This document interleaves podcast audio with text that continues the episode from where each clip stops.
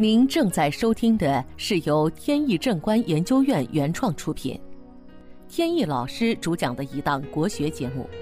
这里以真实案例的形式，摒弃晦涩难懂的书本理论，力求呈现一堂不一样的文化讲座。首先呢，还是解答两个小问题。一个呢，是有听众朋友问。说家中养宠物对风水啊有没有什么影响？这个呢可以明确的跟大家说，这没有什么影响。比如呢，有朋友就问过，说这个家里啊养这个猫狗，它这个颜色呢跟五行八字用神是不是有关系？再有呢，养几只是不是有关系？这个没有关系。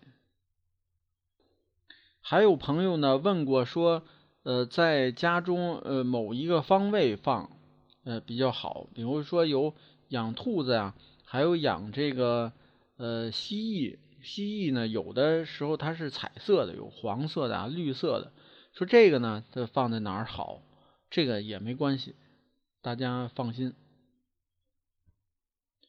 但是它跟风水没关系，可跟别的有关系，你比如说卫生啊。还有它是否这个吵闹啊，是否有这个疾病啊等等吧，这些事情这都跟风水没关系，但是也应该注意啊。那另外一个问题就是呢，家中啊，很多朋友呢家里边有这个庭院院子，那么在院子里边这些绿植植物呃树木对风水有什么影响？这个问题呢，其实，在呃很早以前呢讲过，那是在最早期的几期节目当中。但是那会儿呢，因为做的节目早，所以呢，当时这个语言组织啊、逻辑这方面呢，呃，不是特别好。问题呢，可能讲的不是特别清楚，所以现在呢，再重新说一下。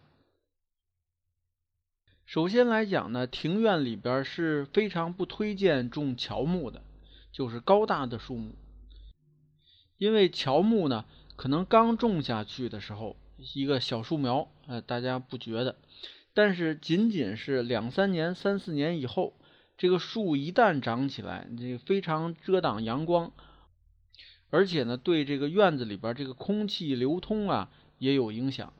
北方呢还好。冬天呢，一落叶啊，基基本上就好一些。到南方呢，可能一年四季呢，都这个树叶呢，都把这个空气啊阻挡的比较严密。这样一下呢，造成这个风水气场啊，一下变得很差。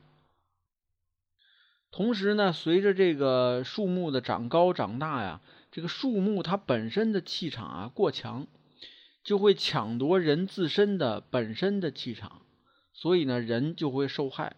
在这种环境里边呢，人的运势呢会变得越来越弱，有的人呢也会得得各种疾病。至于低矮的灌木，呃，可以零星的种上几棵，但是呢，一定不能在这个庭院的中间种。这庭院中间种一棵的话，这不就形成了一个困难的“困”字吗？就相当于把自己困在这个院子当中了，那当然这个风水就不会好了。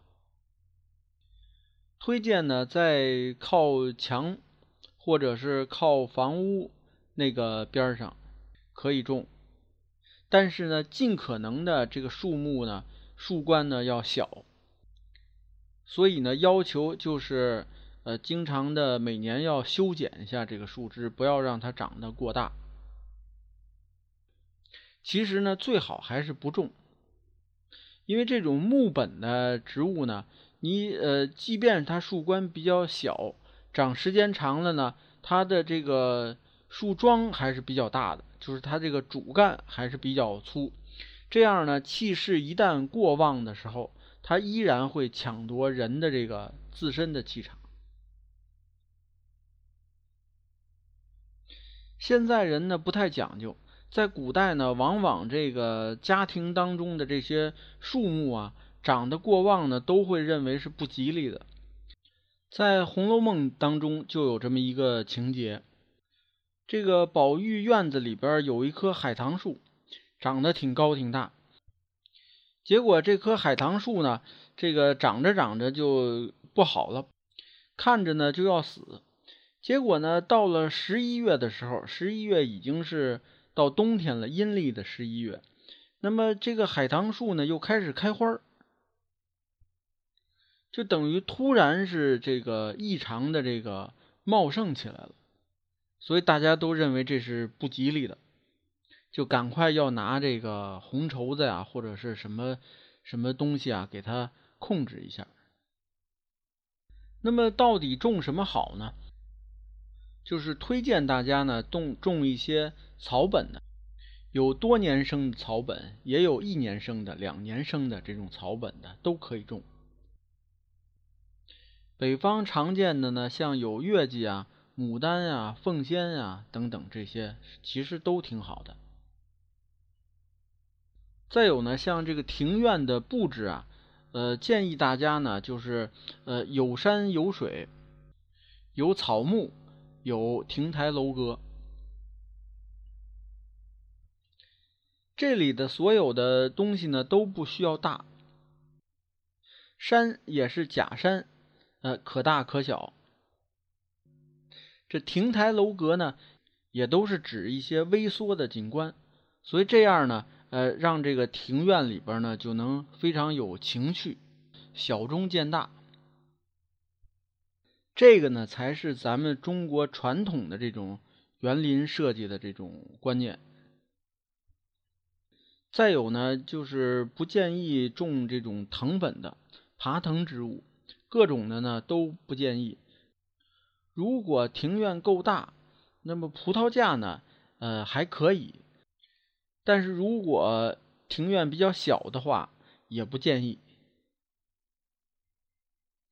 你这种有山有水、亭台楼阁的，等于是营造了一个均衡发展的一个环境。那咱们的风水环境呢，当然是你各方面均衡平衡比较好了。这样呢，自然是对这个风水运势都是有帮助的。那么好，这个问题呢就解答到这里。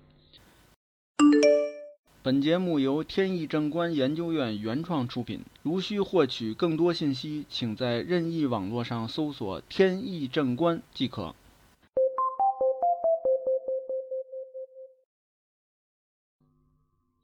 接下来呢，咱们还是聊案例。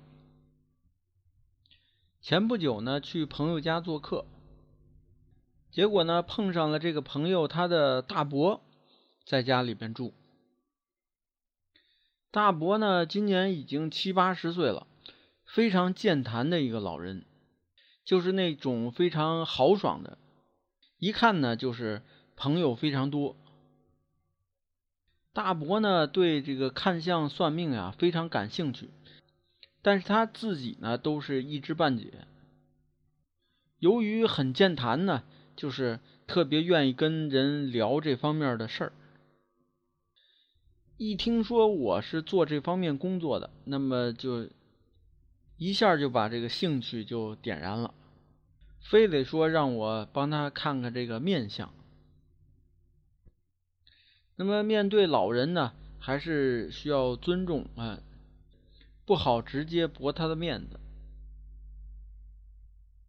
那首先看脑门。大伯呢，这个头发还是比较茂盛的，已经花白，鬓角呢缺了不少，所以呢，这额头是一个 M 形状，在两鬓处呢，发际线呢并不齐，有这个参差交错，额头上呢有几道明显的抬头纹，这些特征呢是说明了他呢。这个跟家庭的关系呢比较浅薄，就是无法依靠这个家庭的照顾，在年轻的时候，而且呢，少年的时候这个学业肯定是不太好，因为他的心思呢就没在学习上。性格呢也比较的这个孤僻反叛，容易是我行我素。两鬓这块呢，虽然是头发已经比较少了，不过呢，这个两鬓的这个空白区域呢，却是比较狭窄。在鬓角的下方呢，是一马弓，也就是迁移弓。这个地方呢比较狭窄，说明这个人呢年纪轻轻就会出外谋生。大伯呢点头称是，呃，确实是十几岁的时候就到外地呢打工。那会儿不叫打工了，叫当工人，其实是学徒。然后呢，要受上十年的苦，辛苦劳作，运势到达印堂的地方，也就是说明的二十七八的时候，能够呃有一个。事业上的抬升，大伯说了，在二十八岁的时候，他就当上车间主任了。那时候呢，这个一个车间呢就有几十个工人呢。接着又看这个大伯呢，他的眉骨呢突出，眉毛呢又密，而且呢紧贴眉骨。眼尾细长，眼带桃花，鼻梁挺直，准头呢，呃圆润，也就是鼻头圆润。两个颧骨呢也比较丰满，人中呢比较的浅平，然后嘴唇厚，地格呢也比较方圆。这些相貌呢都能够显示，就是他。从中年开始呢，就运势就比较顺当。大伯呢听着挺高兴，呃，就干脆啊伸出手掌，哎，一块把手掌也看了得了。手掌上呢，在生命线的内侧有一条线，这条线呢从这个月丘开始长。所谓月丘呢，就是小鱼际，从那个地方呢开始向这个手心。长上去，而且这条线呢既深又明显。这个线呢是一条贵人线，对大伯的这个命运呢，呃，影响比较的深远。在月球上呢还有很多的细纹，这些细纹呢属于桃花纹，说明呢这个大伯呢他有很强的异性缘，比较招异性的注意。大伯呢点头称是，不过呢，他说说这个听了半天呀，竟是好话，有没有什么不好的？既然他这么说了，那我就简单的提两句。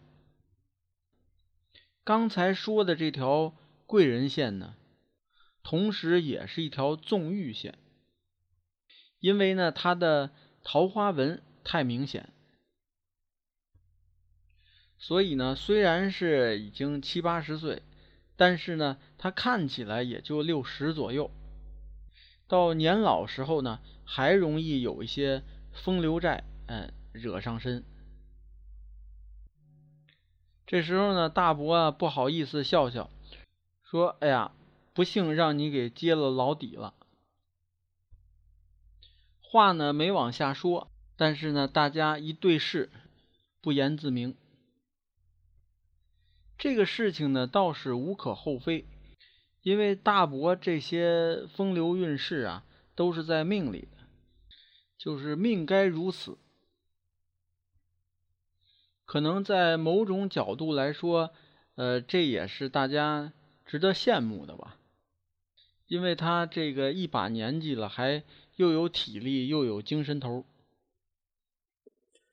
好，今天的节目呢，到此结束。这档国学文化节目由天意正观原创出品，天意老师播讲，感谢大家收听，我们下次节目再见。